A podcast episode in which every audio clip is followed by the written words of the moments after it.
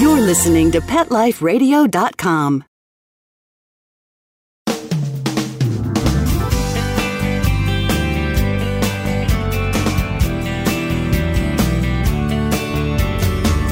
Hello, and welcome to Working Like Dogs on Pet Life Radio. Thank you for joining us today. We're your hosts. My name is Marcy Davis, and my co host is my trusty service dog, Whistle.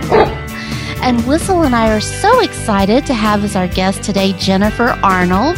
And Jennifer's coming back to visit with us again. If you remember, she was with us not too long ago. And we're so excited to hear about her new book, In a Dog's Heart. So come right back after these quick messages as we welcome Jennifer back to the show.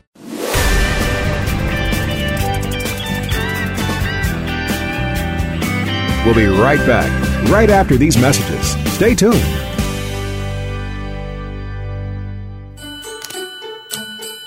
Is the coast clear?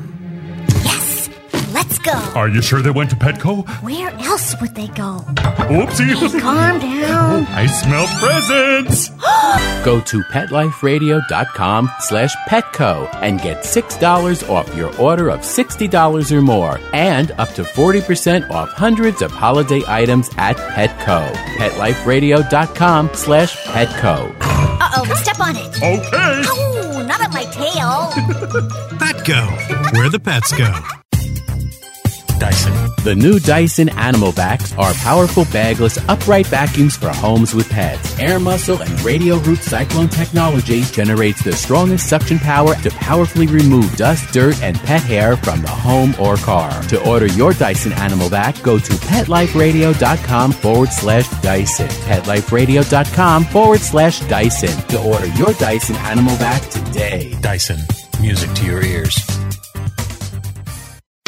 Hi, this is Tim Link, host of Animal Writes on Pet Life Radio. Join me as we feature interviews with best selling pet related authors, award winning writers, journalists, and bloggers. We'll tell stories about the animals and interesting topics about the animals in our lives. Each of the interviews will give you a first hand knowledge about why the authors and writers chose a particular story, what the feature animals meant to them, and what has become of those animals that we've talked about. And of course, I'll also share stories from my own books, blogs, articles, and experiences. So be sure to join me and the writers and authors on animal writes.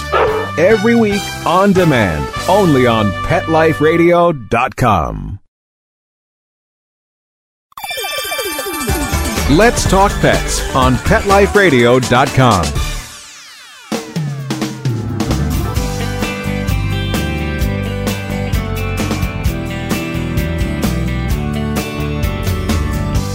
Welcome back to Working Like Dogs on Pet Life Radio. Today, Whistle and I are so excited to welcome our guest, Jennifer Arnold. Hello, Jennifer, and welcome back. Thank you. Thank you for having me back. Well, I'm so excited that you could come back because we enjoyed your visit so much when you were here the last time. And we had so much to talk about then that I knew you'd have to come back very soon. well, I'm thrilled to be back. Well, and you've been so busy since the last time we spoke. I can't believe you have another book out. Well, you know, I said I'm going to keep writing them until I feel like we're doing better with dogs. So this one was sort of in the works. You know, it was kind of a, a two book package, really a three book package. So hopefully there will also be a third. Wow. Well, that was one of the things I wanted to ask you about today because I had a feeling that you were probably already halfway done with it. Well, and then I need to take a nap. but but I do think that um, hopefully there will be a third. That you know depends a lot on my my publisher, but I think there will be. Yeah. Well, tell us about this book, In a Dog's Heart. What makes it different from Through a Dog's Eyes? Well, you know what I wanted to do based on the response that I got from Through a Dog's Eyes uh, about you know people who would come to book signings and they would ask very specific questions related to their living with their own dog. And while Through a Dog's Eyes sort of explains how dogs perceive the world around them and what we know of their emotions and their cognitive capacities, In a Dog's Heart is much more prescriptive. It I talk about you know how to choose a veterinarian and you know, end of life issues, how to choose a dog, the important things to teach a dog when you bring that dog into your home. And it's based on a concept on Maslow, um, Abraham Maslow's human hierarchy of needs, sort of adapted doggy style. So, what dogs need and why we should give it to them. Wow, that's so beautiful. That's so awesome. That was Well, also and- the longest run on sentence I think I've ever said. well, that really described it. I mean, that that's just so great. I mean, I love that whole concept of of what dogs need, and I love your philosophy about teaching our dogs instead of training our dogs. And I just think that's so beautiful. it makes so much sense. And you know, those of us who have working dogs or who work with working dogs, I think are are obligated to sort of set the standards in a lot of ways for our relationship with dogs. There's a picture of you and Whistle on I guess your webpage when when you got the Woman of Influence award. and Whistle is looking up in your face that's the look that should be on every dog's face when they look at their human. Absolute trust and affection and, you know, no fear. It's just beautiful. It is, you know, it is so hard to to try to explain that relationship to people. You know, because it is like you said for working dogs, you know, that trust and that bond is just so incredible that it's hard to articulate that, Jennifer. It really is. But, you know, I think a lot of people.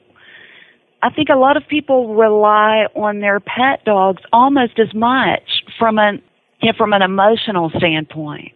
And I, I think we what we're learning in working uh, with dogs who are trained to do to sort of go beyond the norm in terms of of behavior and even relationship is easily incorporated into the world of pet dogs and should be otherwise I'm not sure there's a reason to have a dog. Yeah, I could not agree with you more.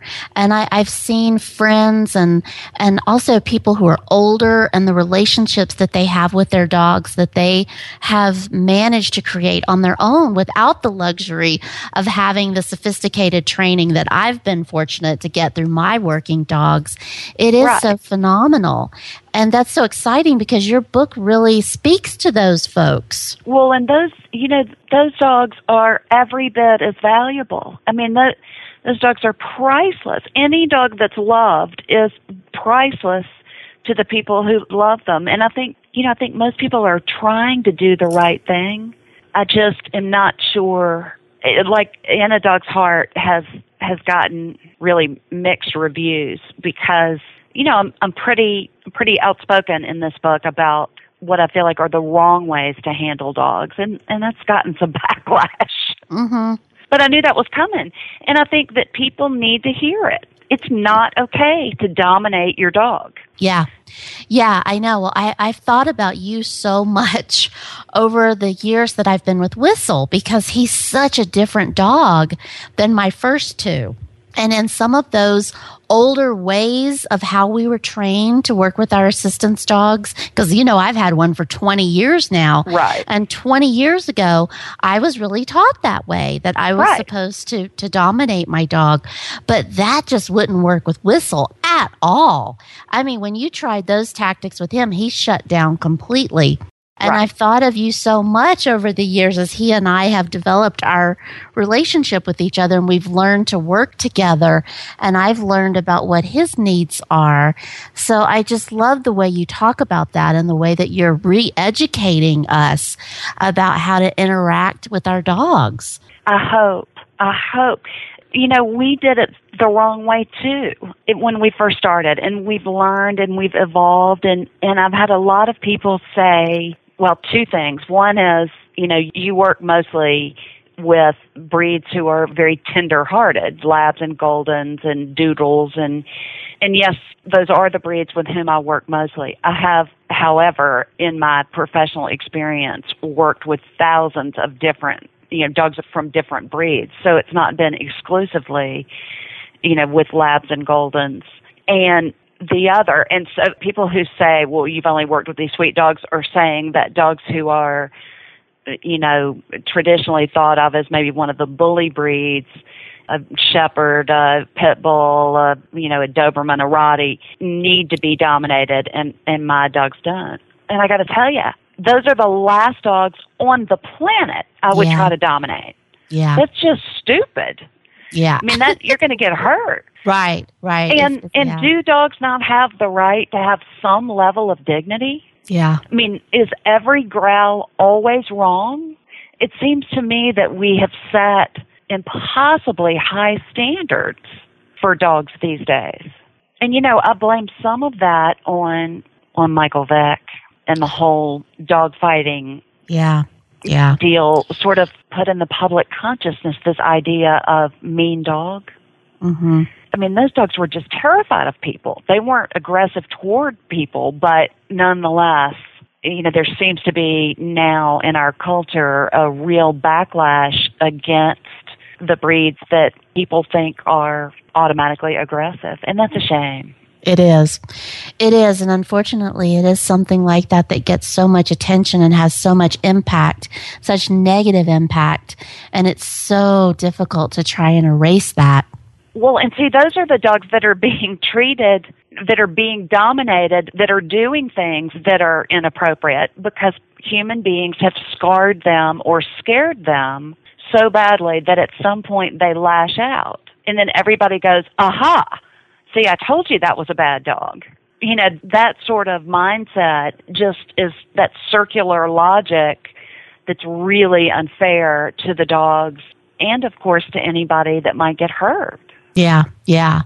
Well, you know, Jennifer, I was wondering, are you doing any classes now? I know you you speak and you write, but are you doing any training classes for people other than people at Canine Assistance? We do. Well, I just did my first a couple of months ago, uh, sort of a teach the teacher seminar, and and that's something that I really want to continue to do. We don't have another one on the schedule yet, but we will. I love the idea of you know helping people work with their own dogs, or um, whether they're assistance dogs or pet dogs, and teaching people whether they then go out and teach working dogs or or pet dogs is sort of irrelevant but just showing them the way that we've been able to do it and a way that seems to work well with all breeds Yeah, that just seems to be the next logical step for you after all these wonderful products Well, that you're putting out to really and take there are it to not the- enough there's still not enough assistance dog training No. facilities Yeah, yeah. Yeah, boy, that's for sure. Yeah. And you know, one thing that I've thought about is having well, there are just some different solutions to that and and all based on having more people who are who are capable of, of doing the kind of work that needs to be done to get the dogs ready. And so hopefully and I love teaching, so that'd be fun. Yeah. Yeah. Well, that's phenomenal. I mean, it just would be so great to be able to do that nationwide and then internationally as well. I mean, I just could see such we had our first there. one had a we hit Canada, Germany and the United States in the first seminar. So that was awesome. that was good. Yeah, that's awesome. Well, you're just touching so many people through your work. I mean, it's just such a gift that you're giving to so many, not only people with disabilities who are getting these phenomenal assistance dogs, of course, but also that you're really reaching the masses through all of your other information sharing and, and education. I think dogs deserve they deserve that. I mean, they just deserve to have people stand up and say, "Listen, when we treat our dogs with anything less than respect, we are doing them a grave disservice and we're doing ourselves a grave disservice." Yeah, absolutely. Well, I know that I think you've termed it choice teaching as your methodology. Tell us, what does that mean, choice teaching? Well, for us, we feel very strongly that sort of buy-in from the dog um, is an important component in teaching them. And what I mean by that is we want the dogs to make their own decisions. Now, now we're going to make it far more likely that the dog make the decision we want him or her to make using, you know, rewards and, and motivational factors. But we're never going to force a dog to do anything.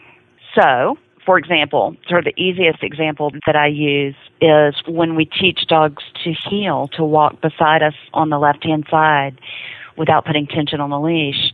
We start in a safely enclosed area with a you know spoon dipped in peanut butter and frozen in the freezer. no leash on. If the dog chooses to walk beside us on the left, they get to lick the spoon. If they run off, we don't say anything. And it really takes about three sessions to eliminate to eliminate the spoon the vast majority of the time. The dog still chooses because the memory of being there is very positive. And then what you get is a dog that's not afraid. It's, it's more the way that you would educate a child, for example. You don't beat the ABCs into the child. You know, you show them what they are and you reward them when they recite them. Then reciting them becomes rewarding in itself. Make sense? It's fabulous. Yep. Yep. It's so simple and yet so effective. Well, I mean, people will say things all the time like, "How do I get my dog off the bed?" My dog will jump on the bed, and then I can't, I can't get him off the bed. And I mean, I've, you know, I've had people who have dogs who are having little aggression issues ask me this and say, you know, when I go to move my dog, my 18 year old Chihuahua growls at me. Well, can you get a treat? Do they like treats? I know exactly. Can yeah. you throw it on the floor? Because I think the dog will jump down. Yeah. And yeah. but we seem to think this is, you know, we've got this need, and part of it is Cesar Millan, and part of it we need to own too. I mean, I think people have been led astray by sort of bad techniques being, you know, on television. But sometimes I think we like getting in a in a battle. You know, uh, I said, "Get off this bed now." Yeah, you hear me? Yeah. yeah. And not only does that make us, you know, does that belittle us? It's going, you know, to war against something that's not equipped to fight back correctly. Yeah. Yeah. Yeah. And that's just bullying. Yeah. It, it really is. Yeah. Well, I just love that philosophy, and I know that it works from my experiences with my assistance dogs. Boy, does it ever. And we are going to have to take just a quick break and hear some important messages from our sponsors. But we're going to come right back and continue talking with Jennifer and hearing more about all the awesome tips that are in her new book, In a Dog's Heart. So come right back after these quick messages.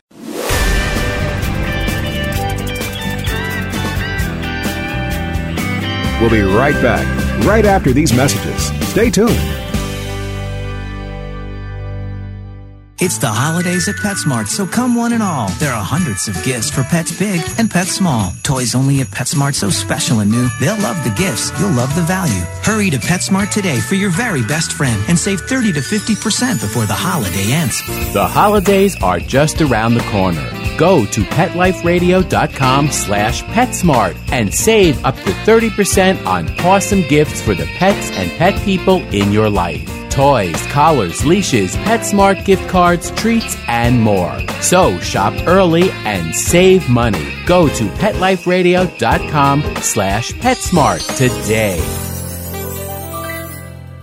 Love your pets but wish their medications were a lot less expensive? They are at 1 800 Pet Meds. You'll not only save on flea and heartworm medications, but on prescriptions for arthritis, incontinence, thyroid, and more. And you get fast service, free shipping, and a 100% satisfaction guarantee. Plus, our licensed pharmacists ensure accuracy, monitor drug interaction, and more. See why over 5 million people have trusted their pet's health to 1 800 Pet Meds, America's largest pet pharmacy. Call now or order online. Go to petmeds.com forward slash work, W O R K, to get 10% off any order and free shipping on orders of $39 or more at petmeds.com.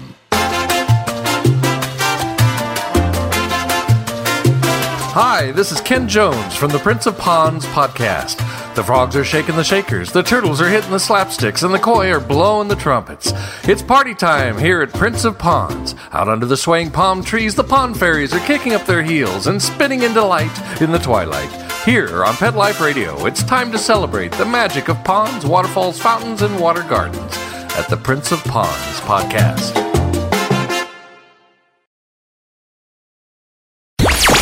Talk pets Let's talk pets on Pet Life Radio. Pet Life Radio. PetLifeRadio.com.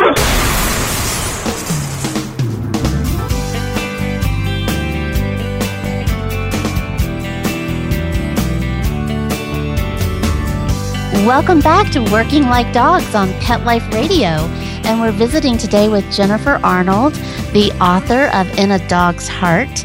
And Jennifer's book is just so full of information, of just really valuable information for anyone with a dog. And, and we've been talking about some of that and about her methodology of choice teaching. And Jennifer, you were telling us before the break about how you teach dogs to heel. And that's just so awesome and so easy, you know, It to is do. so easy. Yeah, well, tell us about a few more things about collar grabs and some other things that you want to share with us. Well, you know, one one thing that even with my dog, um, with whom I travel, Butch, who is a golden doodle in whom I have complete trust, I still practice things like, you know, grabbing his collar and making that be a positive thing. We have a tendency to collar grabs are responsible for 25% of, of dog bites annually, which is a huge number. And what happens is a lot of times our dogs see it as a very bad thing. And you think about it, it is a bad thing mostly for dogs. It either signals that the end of fun has come. You know, you call them to you at the dog park and you, you grab them by the collar. Or it means, boy, are you in trouble.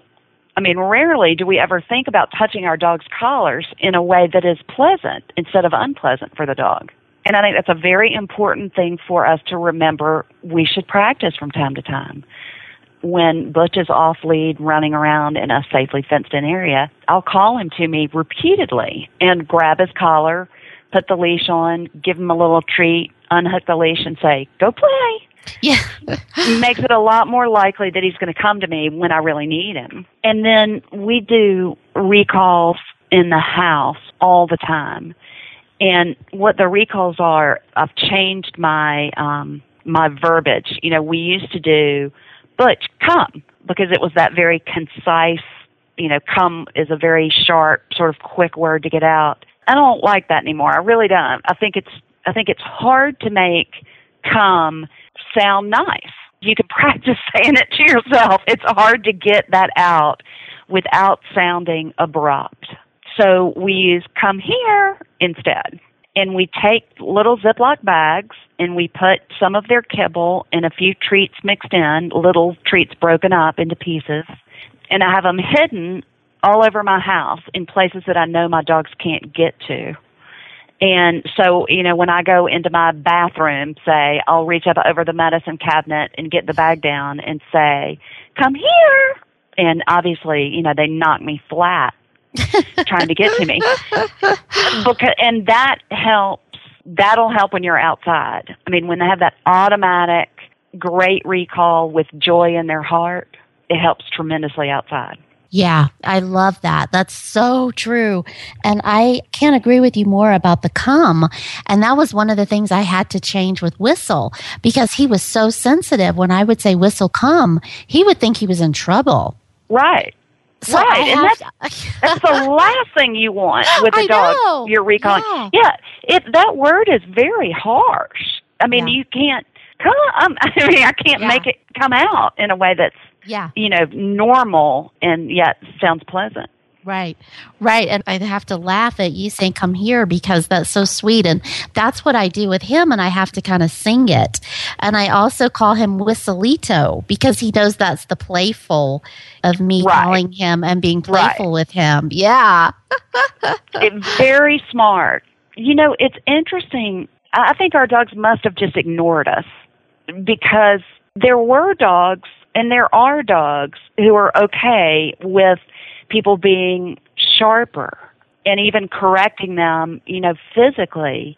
And I don't know, I think the vast majority of those dogs just block it out.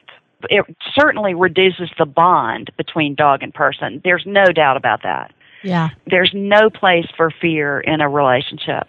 N- no place at all. And when it's so easy to do it the other way. Yeah. Yeah, well, that is so true. I mean, it's just, it is. And I, like I said, 20 years ago, you know, it was such a different experience than it is now with the physical corrections because I, I learned that on my second dog that that was not going to work at all. He did not respond to that and and it was it broke his little heart you know which made me feel right. horrible when right. i thought i was you know doing what i was supposed to do as a dog handler but through education and experience you know i've learned that that you can't do that and i but i love don't you feel so sorry for pet dog yes people who are being told to be you know, to be harsh, that in order yes. to, I write about it in the book. Did you, there's a, I had a woman at one of the book signings who uh, I noticed was crying and, and that happened some in book signings and I, I always assume that either the person has recently lost their dog or maybe their dog is ill. And after the signing, I was hoping that she would come up and she didn't. So I, I lost sight of her and she called me later that night at my hotel, which was attached to the bookstore, which is I'm assuming how she found me, and said I was the woman Satan, and and I want to tell you why. Her husband had died not too long before. She had four young children. She'd been a fourth grade teacher for 12 years. They had a golden retriever that was really the husband's best buddy. I mean, they all loved the dog, but the dog just worshipped the husband who died. And after the husband died, the dog fell apart he tore up the husband's chair. He bayed at the windows. Oh. He bayed at the window for so long that the neighbors begged her to hire somebody to help her with the dog. She went through three trainers. The first one said, squirt him in the face with hot sauce. The next one gave her a shock collar with a remote that she could use on him whenever. And she couldn't do these things. So finally, she calls in the big kahuna of training in this area and he comes in and he says to this woman who has four children under 12 and has been a fourth grade teacher for years and years. He says, I don't think you're emotionally strong enough to be this dog's alpha. Ugh. Put him in a crate in the basement. Don't let him sleep in the bed with you anymore. You know, all these things that were absolutely horrible. And luckily, one of her nice neighbors had just read the first book and came over and said, I think you can do this a different way. Oh, thank Not goodness. one of those three dog trainers said anything about this dog grieving. Not one. Horrifying. Wow. So she took a sabbatical from school, and when he would bay at the front window, she would just pull him up on the couch and they'd cry together. Oh. And he's better, and he's in the bed where he belongs. Of course. Oh. but it just kills me that Oh, people. yeah, yeah. And she said, you know, I thought I wasn't good enough for my dog. And that Oh. I think it uh, especially happens a lot to women who are very nurturing. Yeah. If you can mother a child, you can mother a dog. Yeah. Yeah. wow. Wow. Well, I can't imagine how much better she must feel now. Oh my goodness. Oh. I ache for the people who who haven't gotten that message yet. Yeah. Yeah. Yeah. And well, you're doing something to change that. Yeah. Yeah. You are definitely doing something to change that. Well, we're trying. Well, I know you talked about helping our dogs overcome anxious behavior, you know, like thunderstorm phobia. What would you say to people about how to deal with that? Because I know I get that question a lot from our listeners that their working dogs, you know, develop these anxious fears or they are out in the field working and something happens and they really become sensitive to thunderstorms. Right. Interestingly enough, our dogs who are raised here at, at the farm with us and live in, you know, big kennels never show any sensitivity to thunderstorms at all. I mean, I, I've watched thousands, I feel like, of hours, at least hundreds, of videotape while storms are going on of these dogs. So I think that, that there is, it is likely for most dogs to, that they become sensitized through static shocks in homes with carpet and, you know, furniture because the dogs will leave and develop it relatively quickly sometimes. Mm-hmm. What you have to do with any any sort of phobic behavior like that is number one, eliminate the possibility that they can be hurt in a similar manner again. So for thunderstorms, you know, we would do dryer sheets, anything anti-static on the dog to be sure that, you know, dogs are very, it's very easy for dogs to get that little static electrical shocks. And I think in those cases, you know, the thunder is like Pavlov's bell, uh, that Mhm. something bad may be coming. So we do the static elimination dryer sheets, like bounce all over the dog. And then you've got to make some dramatic change that will be what signals to the dog that what once was bad now will be good. And the most success we've had is with the thunder shirt, a tight, you know, body wrap because for whatever reason, the efficacy has been scientifically documented. How exactly and why exactly it's effective is still the subject of some debate, but swaddling works. It also is, you know, putting that shirt on is a huge signal that becomes almost, you know, a superstitious association for good. As long as I'm wearing my lucky shirt, nothing bad will happen to me. Interesting. Yeah. That's what you want to do with, and then, you know, you want to make sure that, that they have, you know, a positive experience while they're wearing that shirt. Right. Right. Wow. That's really cool. The thunder shirt. the Thunder shirt is amazing. And I was, you know, I've always adored Temple Grandin, who is the one that sort of first came up with the whole idea of using, well, second to cattle farmers. You know, she saw that cows in in the chute when the sides would press up against the cows would just relax. Mm-hmm. And so she created one um, because she has Asperger's, a form of autism. Right. She created a squeeze box of her own Mm-hmm. and and that's sort of where the idea for the thunder shirt originated was this idea of you know putting pressure around the torso creates relaxation Yeah. so not only does it give you a very clear identifier of now something different is going on it's not the Mhm. same old scary thunderstorm now i got my shirt on Right. Right. Wow. yeah it's beautiful we use it for other anxieties too mild separation anxiety does beautifully How long do you leave the shirt on? Well, you can leave the shirt on. I mean, in, with thunderstorms, obviously, you know, you leave it on till the bad weather's gone. Right. Um, in working situations where the dog has become nervous about noises out in the world, we would leave it on until, you know, the dog was. We saw that the dog was clearly very comfortable in in different situations, and then we wean off of the shirt using a bandana. So we'll do the bandana with maybe some DAP spray, the pheromone spray, Mm-hmm. with the shirt. Ah. Then we lose the shirt and we keep the bandana Okay. so that So they still have that right. Mhm. Right. Absolutely Wow. needs to be very gradual. And if it, at any point you know you feel like the dog is starting to get nervous again, I'd go back to the thunder shirt under their pack. Mm-hmm. Yeah, I mean Mhm. just sort of do what needs to be done. But usually they wean they wean to the bandana fairly easily, and then it's a lot easier to wean off the bandana than it is to wean off the thunder shirt. And how do you get the thunder shirt? Do you make them? Do you? No, you can order it. I mean, I think some of the big pet retailers, PetSmart, Petco, carry them. Okay. And Thunder Shirt is, I believe, the the brand name of one Okay. of the the shirts. There may be other brands. Interesting. Well, I know our listeners, a lot of them will want to try that and really see if, if that will help their dogs with anxious behavior and anxieties because it's definitely the other thing, well, that DAP spray, the DAP collar, we have not. You know, it's supposed to be mama dog pheromones that make the dogs relax. We haven't had tremendous success with the collar, but we've had great success with DAP spray just squirted on a bandana Awesome. For milder anxieties. It is amazing. Yeah, that is so cool. Well, that is great. Well, I know we're running out of time, but I have to ask you, what's the latest with Canine Assistants? Aren't you guys celebrating a monumental anniversary?